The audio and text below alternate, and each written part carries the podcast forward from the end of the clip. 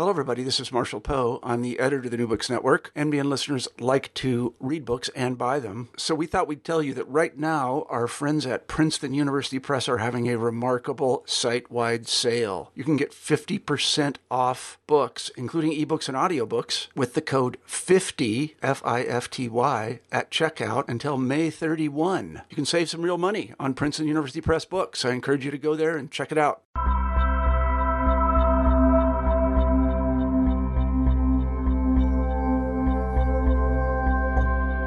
Himalayas have long been at the crossroads of the exchange between cultures, yet the social lives of those who inhabit the region are often framed as marginal to historical narratives. And while scholars have studied religious diversity in the context of modern nation states such as India, Pakistan, Tibet, or Nepal, seldom has the Himalaya been the focus of examination in and of itself.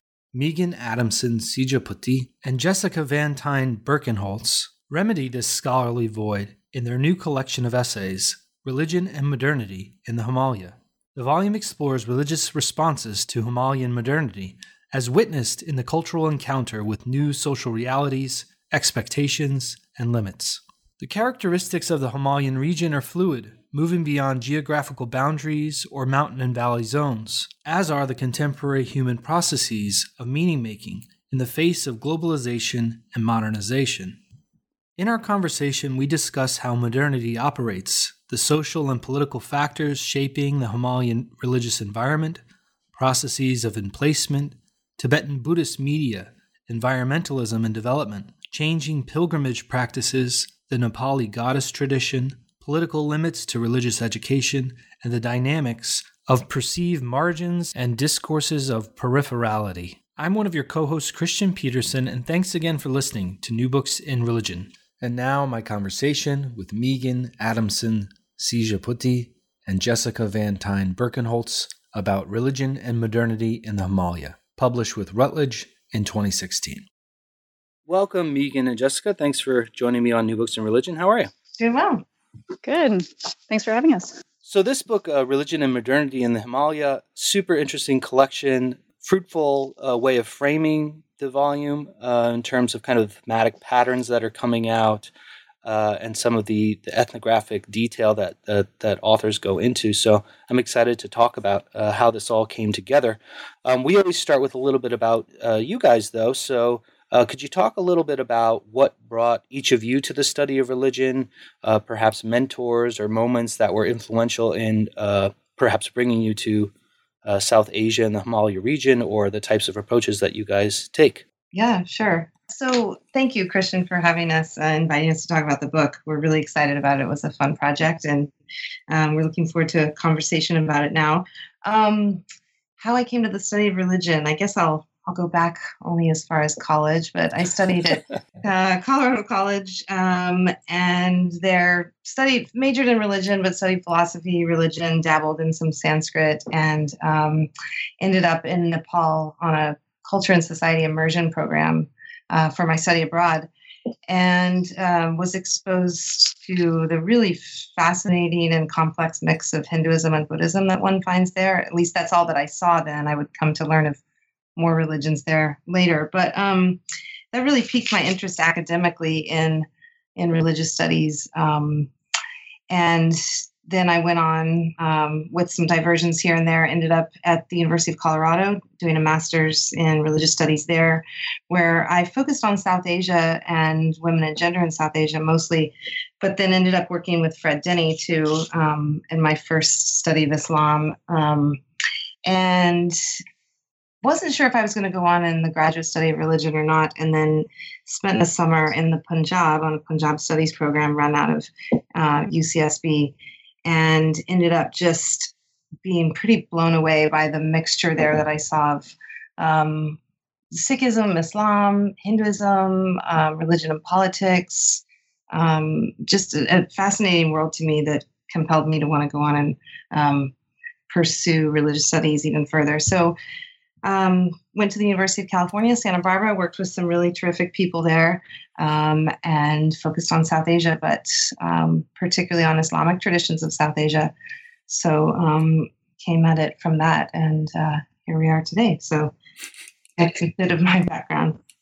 my background is is quite similar to Megan's in, in certain ways, um, insofar as my interest in religion um, began also as a graduate undergraduate student in college. Um, though i kind of came to the study of religion via classics um, and i was really interested in the classical languages um, and classic greco-roman mythology and religion um, which led me eastward to uh, hindu mythology which led me to hinduism. And i spent my junior year abroad um, and part of that was in Nepal, and that just that was a game changer um, in all sorts of unexpected ways. I was absolutely amazed by everything I saw, and I was so curious about everything I was seeing and hearing and smelling and um, encountering, and it just raised a lot of questions for me about the vibrancy of religion, um, which was new in my own personal experience.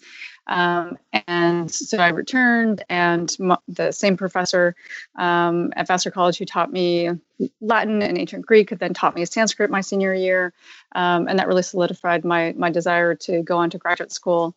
Um, I, I, had a, a fellowship after graduating from college to do some independent research in Nepal for a year on women's traditions. Um, and this is when kind of my interest in women's traditions and women in religion really started to develop more. The Hinduism factor um, was already pretty well established at that point. Um, and going on to graduate school um, at the University of Chicago to study with Wendy Doniger um, was the, the path um, that seemed to be the only path for me at the time. and I was very interested in textual aspects of Hinduism and kind of came to the ethnographic side of it later. Ultimately, um, started off at the Divinity School, ultimately got my PhD in the Department of South Asian Languages and Civilizations, um, still under the guidance of Wendy Doniger. Um, and interestingly, I think it's worth noting that a lot of those of us who work in Nepal and the Himalayan region kind of get our first um, get our feet wet on these study abroad programs. And so I, along with many other um, individuals that I know who did study abroad programs uh, as undergrad students, our dissertations and later our first book projects were based on study independent study projects that we did on those study abroad programs. And that was my experience. Um, and so I, you know i always like to kind of give a shout out to the importance of these study abroad programs. Um, so yeah and that's that's kind of how i ended up where i am today. Yeah that's interesting how there there are many parallels between the two of you. Uh, could you talk a little bit about how you guys teamed up and then how you started to uh, bring this this collection together? What, where did it emerge from and and how did it move forward the project? I'll say a word about how we teamed up and how we met and then um, we could talk about how the project itself emerged. So getting back to study abroad of course both of us ended up pursuing field work in Nepal in our graduate work um, for our dissertation projects. I think we were both on Fulbright-Hays uh, mm-hmm. fellowship, dissertation fellowships right. in, based in Kathmandu um, at a pretty tense time. This is when um, projects outside of the Kathmandu Valley were almost impossible to undertake. It was the height of the Maoist insurgency or the People's War. Um, and there were, you know, curfews and bandhs, which is the term that's used when everything is shut down in the city, schools, roads, all that. Um, it was a really, really crazy and interesting time to be in Nepal. Um, and we were both in the valley with a handful of others who were doing their dissertation work. And I think we met on one of the Fulbright gatherings, or I, I can't remember what it was, but um, we kind of hit it off right when we met. A lot of great people there at that time. Um, and of course, we're doing quite different projects as well, as Jessica mentioned. Hers, um, well, she'll talk more about, but um, on women and gender and the goddess traditions, and doing some textual, a lot of textual work as well. And I was working on um, a project among the Muslim minority in Kathmandu and studying, um, you know, the emerging Islamic revival movements there which again to return to study abroad were things that i didn't even see or were aware of when i was a study abroad student. So it, often it takes multiple um, journeys to a place to even have your eyes opened up enough to see some of the things that are right in front of you. Um, but yeah so that's where our working, our friendship and our working relationship started because we would exchange ideas and uh, talk about the progress of our projects and field work under um, kind of intense conditions, um, including you know evacuation at the height of the of the war and so forth, um, and the transition from Nepal um, being a Hindu monarchy to no longer having a king. All of that was taking place at that time, so there was a lot to to um, talk about and collaborate about, have great discussions about. So that's how we first began talking about our work and working together. Yeah, and from there we, um, you know, building off of that foundation, uh, we would see we, we, we became conference buddies um, we would see each other at conferences um, most often at the annual conference on south asia in madison wisconsin every fall um, and it was actually at one of those conferences um, in Madison in 2010 where we started talking about this kind of our, our respective work and the region that we work in, the Himalayas, um, you know, our field of, of religion, and realizing just how that there seemed to be a dearth um, of material on religion in the Himalayan region. Um, there's been an extraordinary amount of really excellent work done on the Himalayan region. This is often usually done by anthropologists and geographers. Um, they have really kind of dominated um, Himalayan studies um, throughout the history of Himalayan studies. Um, and we were, you know, kind of lamenting or taking stock of the fact that um, how few of us scholars of religion there were um, engaging in the region explicitly and so that kind of sparked this idea of well let's let's see what we can do about that um, and let's start a conversation and um, it was Megan who who had the specific idea about modernity um, in the Himalayan. She can say something more about that in a second.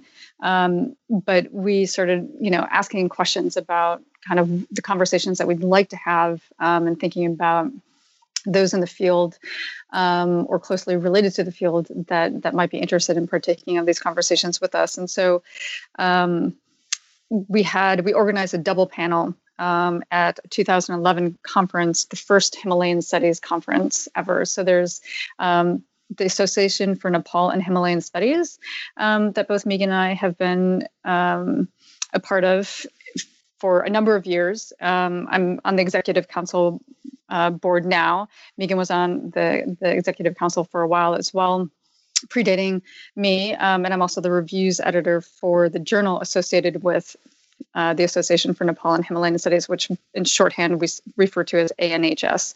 Um, and so uh, we now have periodic Himalayan Studies conferences, and we organize a double panel for the very first of those Himalayan Studies conferences on religion and modernity. Um, and it's from those that we got our first um, collection of papers for this volume. And then later on, we solicited a few others. Um, and presented these papers again in different iterations um, in a couple of subsequent conferences, both again Himalayan Studies conferences and the annual conference on South Asia in Madison um, to finally get a group of really solid, interesting papers, um, dynamic papers that engage with these questions of religion and modernity in great ethnographic detail. Um, Megan, I don't know if you want to say something more about the specific idea. Yeah, the idea of the um, how this, how we conceptualize this, even in its earliest stages. I mean, Jessica spoke to the you know the the fact that there were scholars of the Himalaya presenting at the South Asia conference, and then there was a Himalayan Studies conference, and you know there's there's been I wouldn't say tension, but kind of this ambivalence about where do the Himalayas fit in region, and we, I'll talk more about, or we can talk more about the region of the Himalaya later, um, if we like. But um, you know, the Himalayas are typically not um, recognized so much in the study of South Asia. They're seen as peripheral, which of course geographically they are on the periphery, but I mean, even just in terms of the lived traditions, they're kind of, there may be a paper here or there, there may be a panel, but again, it might be about environmental science, it might be about development. Um, but so we were kind of um, feeling out and playing with this tension between, you know, um, how do we foreground research in the Himalaya, but also be thoughtful in um, inter- in our interrogation of what it even means to invoke the Himalaya. Like, what is that region, and is it, you know, do we want our studies of the that take place in the Himalaya and documentation of lived religions and lived traditions there best situated within South Asia or within its own area called the Himalaya. So we didn't really set out to necessarily answer those questions in this volume, but rather to ask them and kind of ask them in a formal way in what seems to be, you know, one of the first times that um, you have a grouping of scholars uh, work together to speak to those questions. Um, and we also wanted to, I mean, I think documentation was an important process, one of our concerns too, mm-hmm. our mm-hmm. interests, right? It's just, doc, you know, who's out there that's, who's doing close um, ethnographic or field work, close textual work, studying lived religion in the Himalaya? Who's out there and where, you know, let's bring these, let's document some of not just the work of the scholars themselves, but of course, more, much more importantly, the traditions themselves and the voices of people of the Himalayas. Um, let's get some of this um, together and in conversation with with each other. Um, I think too, um, you know, we wanted to put, we wanted to see what kinds of um, potential there was for, or what kinds of shared experiences or orientations or challenges that religious communities face in the Himalaya might be similar across the different subsettings of the Himalaya. So, you know, were there are there shared experiences, are there shared challenges or dynamics or processes, you know, in one community in this part of the Himalaya uh, and another community in this part of the Himalaya, or are they really distinct?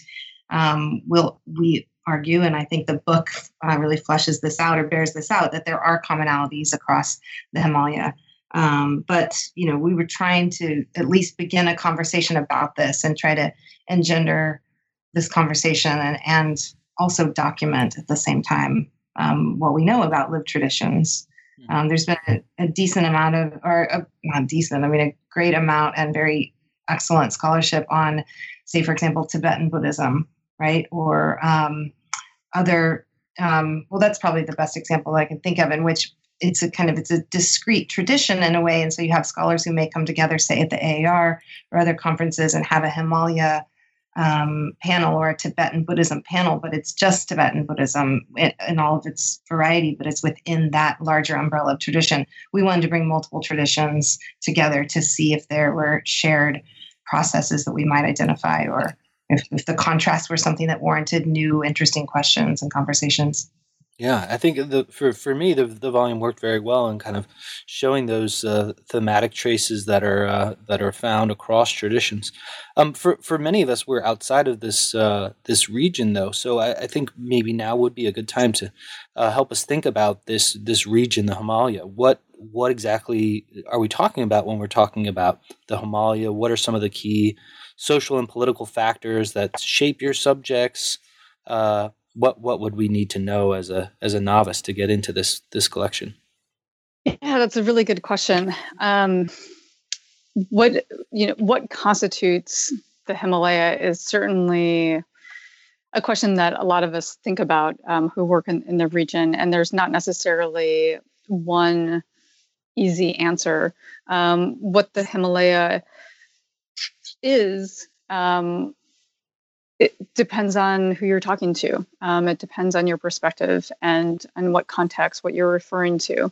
Um, so we can think of it, you know, there are certain countries um, that are all part of the Himalaya in different ways, right? Um, the Himalaya is not its own nation state, obviously, um, but encompasses this mountainous area that we find in Nepal, Bhutan, Tibet, uh, Pakistan, Afghanistan.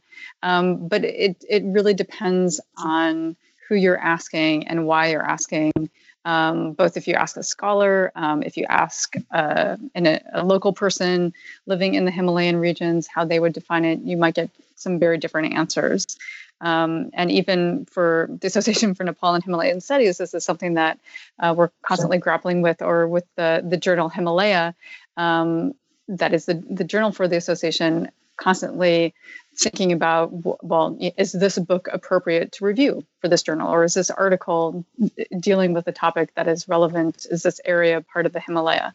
Um, so there are some very kind of specific questions uh, surrounding the Himalaya in, in that sense. Um, but as Megan so wonderfully illustrates um, in her introduction to the edited volume, um, you know, there's a lot of other questions about what constitutes the Himalaya, right? That that these are um, as I said, a lot of different co- countries belong to the Himalaya, but no country in its entirety necessarily belongs to the Himalaya. Um, Megan, I don't know if you want to yeah. flesh that out a bit. Yeah, sure. So for you know, and in contrast to South Asia, I mean, this is a region that South Asia, for example, would be delineated by national borders for the most part, right? So, um, of course, those borders are somewhat fluid, and we know that cultures and traditions cross those borders as well. And uh, Borderland Studies is doing, you know, doing a brilliant job in helping many of us to understand how that's the case. But in the Himalayas, it does, you know, it's a region that just doesn't line up with national boundaries in any clear way also, as Jessica mentioned, I mean, you know, it's a we envision it as a mountain, or we conceptualize it as a mountainous region. But you know, are the plains, you know, the contiguous plains, um, for example, the Tarai of Nepal, are they also the Himalaya? I think mm-hmm. our colleague Arjun Guneratne, for example, an anthropologist who's works in the, who's worked in the Tarai and written a lot about Nepal, would argue that yes, that is part of the Himalaya.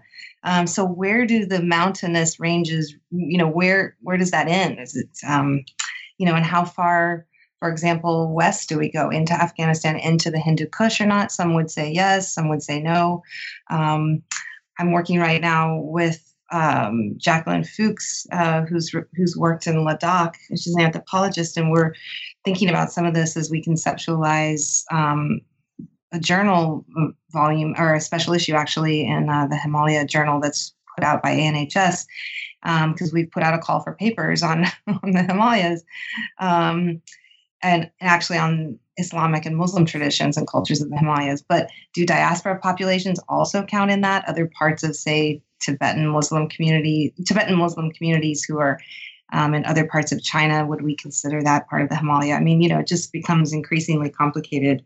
Um, so it's so it's actually a really fun and interesting thing to, you know, I think question is what constitutes the Himalaya, and it, and I think what we've enjoyed about this process of working on the book and what we so appreciated from our authors is that using the lens of religion, we can think about the Himalaya in a very particular way. We can see how, you know, maybe maybe religion and religious communities or practices or particular types of discourses help us understand boundaries um, of the Himalaya in a different way than than um, say a different frame would. Now, the other part of the title here, uh, you you pick all these really complicated terms, right? Religion, modernity, Himalaya. Uh, is the other factor here is modernity. So, uh, what what do you all mean by modernity here? This is a, a fraught term. Uh, how did you see this as a kind of useful framework for the project? And um, you know, part of what what you do in the uh, the introduction, Megan, and then in some of the other subsequent chapters uh, how does modernity operate in the Himalaya region itself, which is not always uh, the same?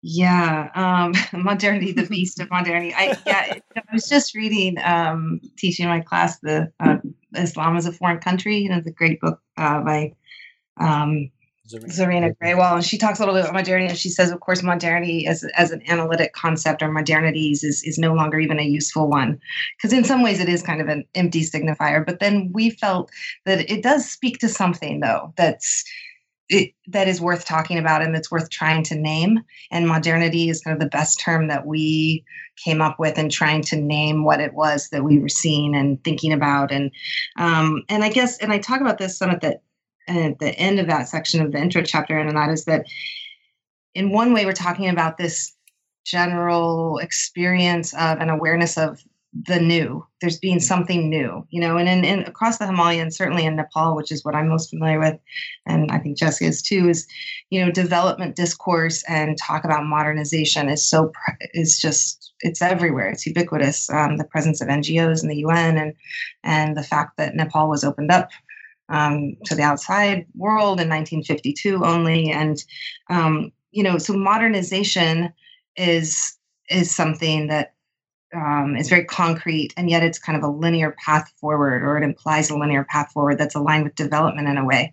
But then modernity is something diff related but bigger and more abstract. Um, we we find has salience. It's it is something worth talking about and trying to identify in the Himalaya. And that again is this idea that this sense among people and their practices and their live the way they live religion that there is something new out there that there's either whether it's in terms of development and there's there are new infrastructures coming into place or there are new modes of communication and technology and so forth that whether they're experiencing that modernization quote unquote or not they're still part of this experience of an awareness of something that's new and that awareness um, for lack of a better term which we're naming modernity. So it's more of the experience and the awareness and some sort of almost um, milieu of sorts that we're trying to invoke with modernity rather than any sort of process or anything that has some sort of Western genealogy. Um, that's not really what we meant by it. We wanted to talk talk about changing realities, inventive ways of living and being and surviving, um, and that the awareness of that and the need for that among people in the Himalaya could be described as modernity. Um, and, and with and with that awareness, there's also that's paired with the sense that that this modernization, which again is we're characterizing as different than modernity itself, um, that that these other processes are imminent, right, and that they're also desirable. Um, so so having that having that awareness and that kind of expectation of change that's coming, um, if it hasn't already come already, or further change, um, as well as some kind of desire for that. Um, and, and how to grapple with, you know, we were interested in seeing how these different religious communities and practices are being, are coping with this and are managing um, this new engagement with modernity and and how the practices are being affected by it. Um, and and one of the interesting things that I think that the volume does a really nice job of with with the individual contributions is again with all of the rich ethnographic detail. And this was um, a, a, clear focus for us um, as editors that we really wanted contributions that were very rich and um, on the ground, right? Um, in the in the thick of um, in the thick of it um, was that we found that there are multiple modernities, right? We don't want to suggest that there's only one singular uh, monolithic modernity, but that what we're seeing in the in the Himalayan region are multiple modernities, and what do those look like? So again, in many ways, the volume ends up raising and asking more questions than it necessarily provides answers. Um, but we think that this is a really um, that these questions are important and that we're we're looking to uh, as Megan said earlier engender this conversation and allow it to expand and grow and invite others to partake in it. Yeah and i it, and you know we don't use this term much in the volume. I have it a few places i think in the introduction but you know another way of, of framing this could have been through globalization which i think is a is a, a, a problematic term in some ways or at least um, very complicated. Um, but modernities, and if we're invoking multiple modernities as we are here, it's I think implies or at least includes the dimension of human experience, which I, I think comes across in, in all of these essays is that they're not just documentation of you know conditions and practices and there's there's that lived experience um, that's attended to by each of the authors, I think. And I think a term, you know, mo- modernity as a conceptual frame or as an analytical tool enables us to consider that in a way that that say globalization would not have, and certainly mo- modernization doesn't. Now, when uh, when you start to uh, get into these individual pieces, you uh, frame the the collection in two parts. Um, and the first part is uh, titled Space, Place, and Material Modernities. Um, and here you have examples that deal with uh, natural environments, uh, the use of electronic media, um, different shifting uh, types of genre materials that uh, become popular. Um, what do what do these essays try to accomplish? What ties them together, and and what are some of the case studies that you uh, put in the section? Uh, I, I will start with that. um, uh, let's see. So yeah, so we have th- three parts in this. First part, um, you know, there's so many ways that you can that you can frame sections in an edited volume like this, especially when you have great material to work with, which I feel that we really did. Um, we have a chapter on um, on Kedarnath and the High Himalaya by Luke Whitmore. We have a piece on T-Pop and the Lama, which is about Tibetan pop. Um, that's by Holly Gayley, and then we have a piece called "Pocketing the Himalaya" by Andrea Pinkney. And um, you know, all three of these, I think, they like all the essays in the in the book, but all three of these are very specific and they're very close readings of these practices. So one is pilgrimage and the way that that's shifted. Um, the other is you know this kind of subversive, um, kind of coded way of um, expressing political desires and and religious desires, but through pop music. And then the other through um, again pilgrimage. So, um, but from a very different perspective than um, than the other essay on pilgrimage. Um, Jess, do you want to speak more to the specifics of those? Yeah, I mean, I think that there's there's there's so much to say, but I think one of the the as as Megan said before that the whole volume could have been structured in any number of different ways, um, and and but we found that these three pieces work really well together in terms of thinking about um, the the material modernities, right, and um, space in place. So the the section, whole section is subtitled "Space, Place, and Material Modernities," um, and so looking at pilgrimage pamphlets, these these souvenir pamphlets um, for pilgrimages um, and pilgrims, and the ways that these have changed over time and have really facilitated um, travel to these for very important, prominent pilgrimage sites um, up in the Indian Himalayas. Um, and in Holly Gayley's piece, looking at these uh, video CDs, um, another form of media, um, which also ties in with the, the cell phone videos that are the focus of uh, Luke Whitmore's piece on Kedarnath, and the ways in which these are, in their own ways, um, reproducing these these sites and these places and these practices, but are also shifting the conversation and facilitating different kinds of engagements um, with each individual place or the idea of these places, and um, specifically in, in, terms of the uh, Tibetan experience um, in in the diaspora. Um, so there's a lot of interesting. So kind of holding on to these very specific material practices was the common thread between these three essays. Um, but again, we could have um, we could have organized this whole volume in any number of different ways, which we had, of course, discussed. Um, which also speaks to kind of the fluidity of of these boundaries, right? Not just in in the Himalayan region, but within the different practices and the different cultures and communities, um, and the ways and the discourses that are circulating among them and materializing um, in different ways.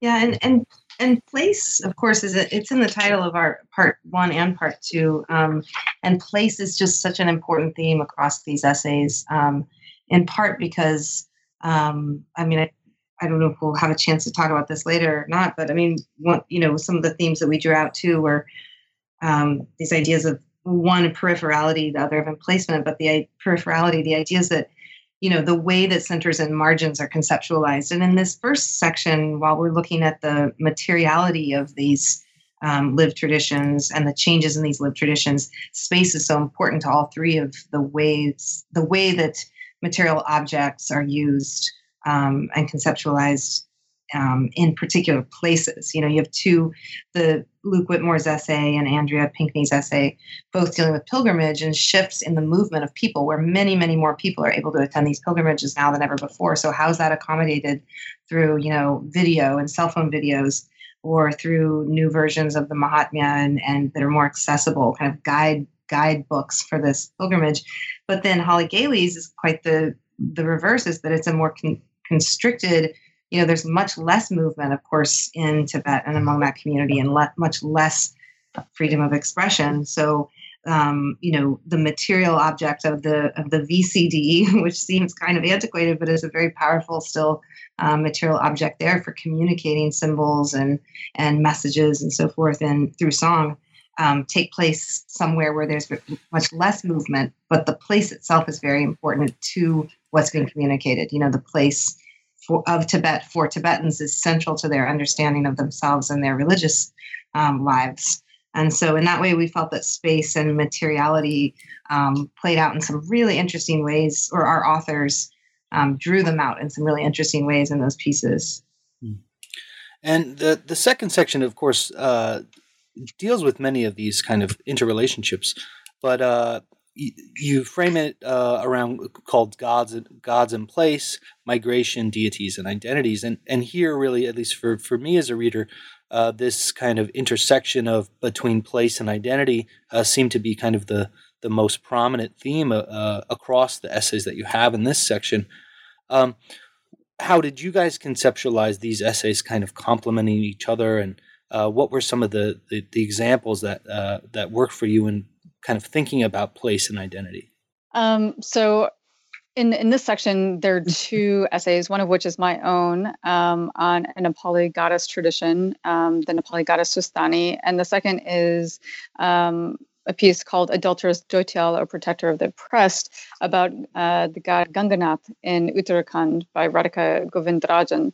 Um, and we're both dealing with questions surrounding important deities in two different communities. Um, I'm, I'm, dealing with this goddess um, in Nepal's Hindu communities, primarily, well, historically, Newar Hindu communities, um, but also for a long time now, the, the high caste Hill Hindu or Parvatiya communities um, who worship this goddess every year through a recitation of a, a sacred text associated with her.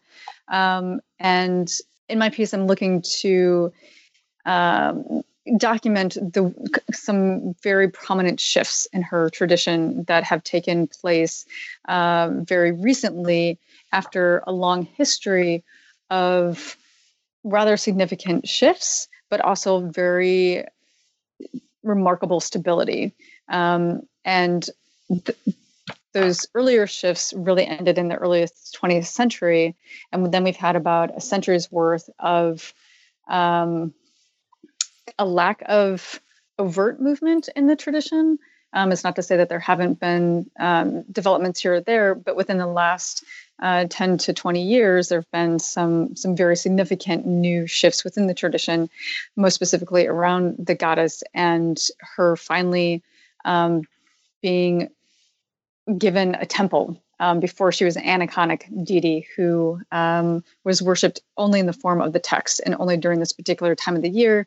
And now she has a temple and is accessible 24 7, 365 days a year.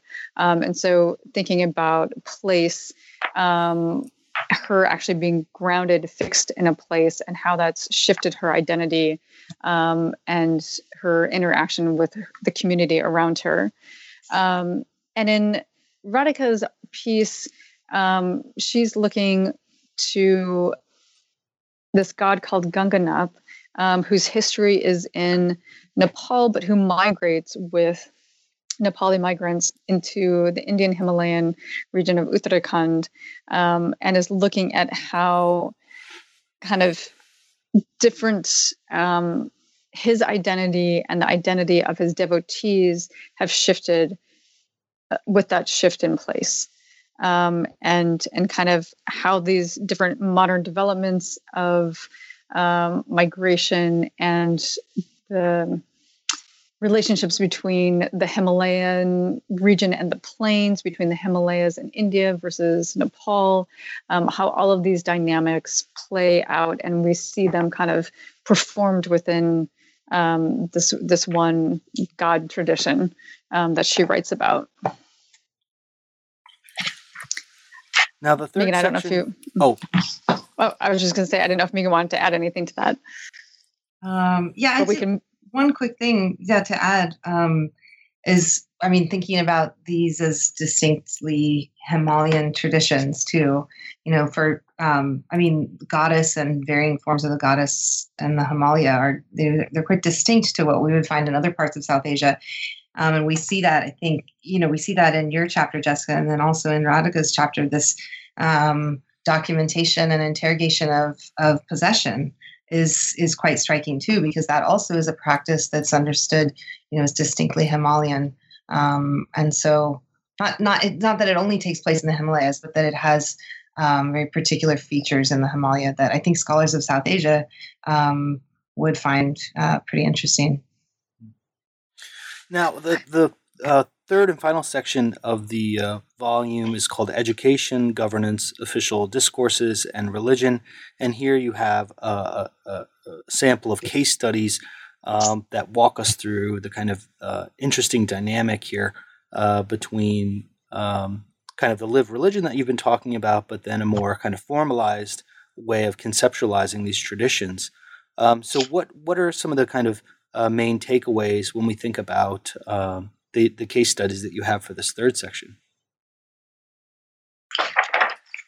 Um, main takeaways. Well, you know, we do see institutions, the presence of institutions in this in these three essays more than we see in in the others. And um, I think one one takeaway from these pieces when we put them in conversation with one another is that um, official discourses, as we're calling it in the part title or the part three title, you know official discourses and different forms of legislation and governance and then educational structures they do play an important role in both limiting um, or providing the limits uh, around which or limiting what changes can take place in the community but then also they can serve to help um, create new changes and put into more put into effect and make more official changes that people have been working on um, bringing into being for some time. So, thinking, for example, um, about the um, waste management, which is documented by Elizabeth Allison, so waste management in Bhutan, um, and she looks at how um, official discourses and and and govern you know rules in Bhutan would dictate the way that um, well actually are telling people that they need to dispose of their of their trash in different ways than they understand to be appropriate um, to to the way one is supposed to live on the land. And so lived religion the way that they understand the trees and the nature of plastic and all of that and what kind of spirits live in those um, you know provide um, both opportunities for the state to rethink the way that they want to run their waste management program, but also pre- um, present certain challenges. Um, and in the case of, and the other two essays, uh, Redefining Monastic Education by Nadine Bhatia and Schooling Virtue by um, Catherine Miller, which deals with uh, northern Pakistan and Ismaili communities there. Um, education is that um, official discourse and the kind of programs through which um, women in the case of nadine's essay uh, nuns can pursue you know greater gender equality and that young people can in the case of uh, catherine's essay in pakistan can pursue kind of a social upliftment and a kind of social progress. So i think wasn't you know what we really get from these three is that institutions um, can have a big impact and that people also can impact institutions and that religion in particular and the way that religion is lived outside of the official discourses of maybe central authorities of the traditions can have a big impact on um, day-to-day life as well. Do you want to add anything jessica? I think Megan sum, sum things up quite nicely. Um, I, I agree. No but, no i don't want to yeah. you. Um, yeah. so um, the collection for me it, it made me uh, you know think about this region in new ways. It wasn't really on my uh, kind of geographical radar in terms of thinking about how this area might kind of make me think about how traditions change over time, uh, how they adapt to new circumstances. Um, you you set this up in the introduction for the book, and uh, you've kind of touched upon it here and there. Um, but you you did mention that these kind of dual themes that we definitely see throughout the pieces of peripherality and then emplacement. Um, I'm I'm wondering how you two conceptualize these uh, through your kind of editorial work of reading through these in terms of gathering these together.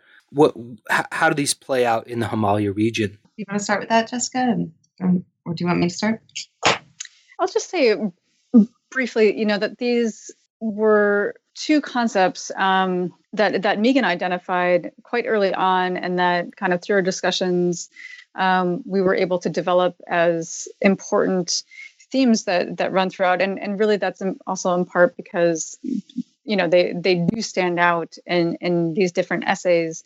Um, so in looking at peripherality and and the the dynamic between center and margins, right, and the shifting between those and the perspective, um, which which is always fluid and varying depending on um, who's the one looking or seeing or trying to articulate where the center is um, versus the margins and the and the periphery. Um, and in placement, again, you know, this has already kind of come up the, the importance of thinking about community and persons with respect to space and place. Um, and so much of what we're seeing in the Himalayas, there's such a great diversity in the Himalayan region um, that we really do have to be attentive to matters of um, space and place and and the the specificities um, of of place in in particular, and thinking about how that informs our understanding of identities and um, context uh, contexts, right, and the contextualization of different practices and people in these different um, places. I'll, I'll throw yeah. the ball to you, Megan. Yeah, that's that's that's great. Um, to add to to what Jessica just said, I mean, I I find these this idea of peripherality and and also emplacement to just be so interesting, and that the and this region this region is such an interesting place to explore it because I mean, in my experience, people, and I think probably for you too, Jessica, correct me if I'm wrong, but I mean, people, for example, Nepal. Nepal is always, if we can invoke the place as having some agency, um, people there are always aware of the fact that they are peripheral to India, for example, right? Or peripheral to China. You know, China is invoked, India is invoked as these really large places that have these gravitational centers, and that the cultures and the politics of those places have a direct impact on Nepali people's lives, right? And yet, Nepali, in my experience, people in Nepal feel that they are absolutely at the center as well, right? That their center, they're the mm-hmm. center of, you know, these deep, long-standing religious traditions, um, their cultures, and so forth. And of course, those I say those in the plural because there are many different cultures there as well. But so this push and this back and forth between feeling peripheral or marginal or conceptualizing oneself, one's community, one's tradition that way, and then feeling the opposite is something I think that generates really interesting social practices and cultural practices and ultimately re- religious practices and discourses. Um, and we see it, and I think that the theme of peripherality, even more than emplacement, although that's related, is you know we see it all throughout this region. We see it in South Asia, for example. If we if we look at a place like Kashmir, um, Indian Kashmir, for example, you know, I had the um, pleasure to be able to travel there a few years ago, and um, it's really clear that people there feel not only that they're at the margins, but they're in a different place. They they they understand India. Um, they might understand their they might understand Kashmir as occupied territory. A number of people do, even if for those who don't experience it in that way. Still, India itself is something different. They they feel pro- peripheral to India and Delhi, as they would invoke it, as the political center, cultural center. Um, but then they also are kind of their own center in a way. And how that all plays out politically in South Asia, of course, we know is is pretty profound. And um, so, just the politics of all of this is very interesting too and that's something that we don't that our essays don't get into so much but of course um, nothing about religion is really ever apolitical and so these are about deeply um, they're about not even problematic political issues but just deeply complex political issues as well. Um, this whole periphery um, and margin discussion. Um, and then one quick thing about emplacement and placement I wanted to say too is just um, I think that one of the most interesting questions in religious studies being asked now and explored by scholars is what's the you know this this uh, what's the relationship between a person or a community and the place in which they're situated. Especially, we look at diaspora communities or religious communities in America that fit into minority categories. I mean, this critical relationship and this ongoing negotiation of the critical relationship between person and place or community and place, I think, is yielding some really interesting new ideas and insights um, in the broader field of religious studies. So hopefully, if we can contribute some tiny little drop of uh, into that conversation, then I'll, I'll feel that this volume has has achieved some some of what we wanted to achieve. Yeah, I, I think you certainly accomplished that. I hope other people will uh, will take it up and and uh, read through some of these chapters. Um, I'm wondering if uh, you guys now, being post book, uh, if there's any kind of reflections you might have on the process of co-editing. What uh, how, what did you learn? Uh, what worked for you? What are some best practices? Perhaps things to not do. I'm sure other people mm. listening uh, are either thinking yeah. about or doing doing the same thing. So, what what might you tell them?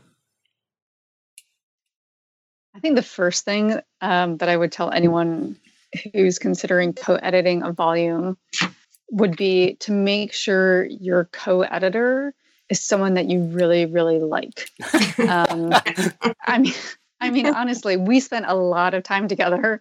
Um, not always physically together, but a lot of time on the phone and emailing and whatnot. Um, and because, you know, we genuinely like each other and we communicate well together um, and have a, a, similar take on on life, I guess, and work, um, and and all of that, it worked really well for us. Um, I think choosing the wrong person would be utterly disastrous. um, so that would be my my first piece of advice. Well, I would agree with that, and and it was such a pleasure to work with with you, Jessica.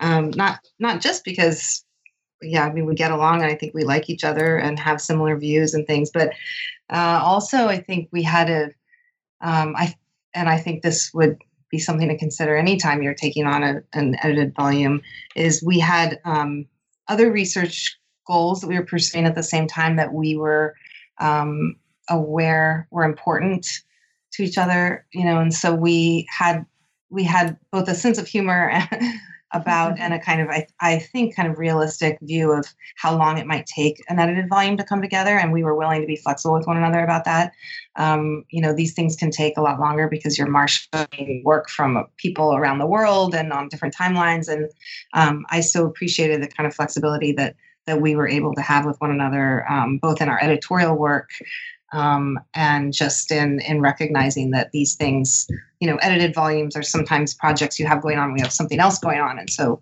um, you have to you have to be realistic about how long they can take and maybe sometimes a bit longer than you might ex- than you might expect. I think too um, whether it's co-editing or editing in general um, make sure you would like to edit um, because you know it's not just about bringing together this great work but you you work really carefully with the authors or ideally you do and and for me um, and Jess you might um, want to say something about this too i don't want to speak for you but i loved reading these our my colleagues work mm-hmm. and i mm-hmm. loved editing their work because um, it was just such a pleasure to be able to think about ways that they might shape their work differently and then and then actually see how they would change it sometimes in direct response sometimes not. It was a really rewarding um, collaborative kind of synergistic process both with the authors and then you know when you have a co-editor and someone of who is is brilliant and hardworking as my co-editor jessica then it's fun because you're helping to bring into being new work which um, I, is really rewarding. But you have to like editing. So if you like editing, then it's great. Yeah, I, I would. I, I would. I, yeah.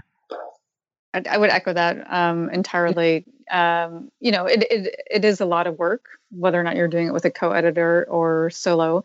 Um, but it it was incredibly gratifying, and and I learned so much, um, and that was really satisfying um, and just made it all the more engaging um, that there were such rich contributions and such lovely people to work with and and and and having a co-editor to have a conversational partner to talk through these different pieces to think about the themes and to think about the kind of contribution that we wanted the volume to make together. Um, it, it, was just an incredibly satisfying project. It's certainly not without its frustrations throughout the whole process, because um, things do take a lot longer, and you know there are hiccups along the way, um, as with anything. But um, but it was absolutely fantastic. Now, uh, before I get let you guys go, um, people are probably uh, interested in what you you two are up to as well. So I was wondering if you could tell us a little bit about uh, projects you're working on now, or things that you have uh, coming out that we could uh, get our eyes on. So I am thrilled to announce that my uh, book is due out in March 2018 um, from Oxford University Press. Um, it's called Reciting the Goddess Narratives of Place and the Making of Hinduism in Nepal.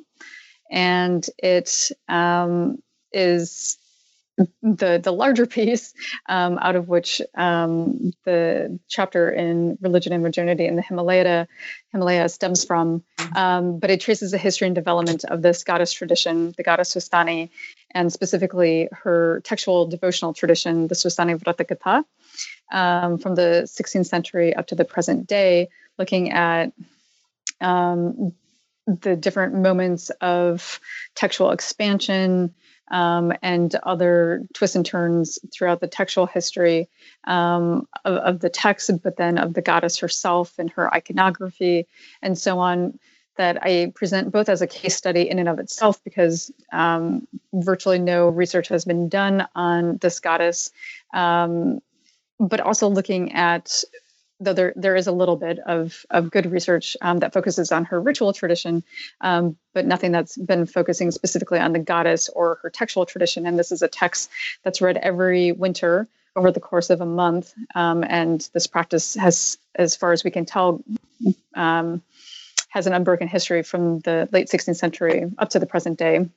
Um, so, but I use the text also as a, a, lens through which to look at the formation of Hindu identity in Nepal vis-a-vis Hindu identity in India, um, and I do this by mapping the history and development of the text onto the history and development of Nepal as a political entity um, and its its development as a Hindu kingdom to see where um, where conversations that were happening in the region uh, and locally, we can see those conversations being taken up by the text and its audience um, and playing out and being different ideas and articulations of Hindu identity being um, promulgated through the text um, and its its annual recitation.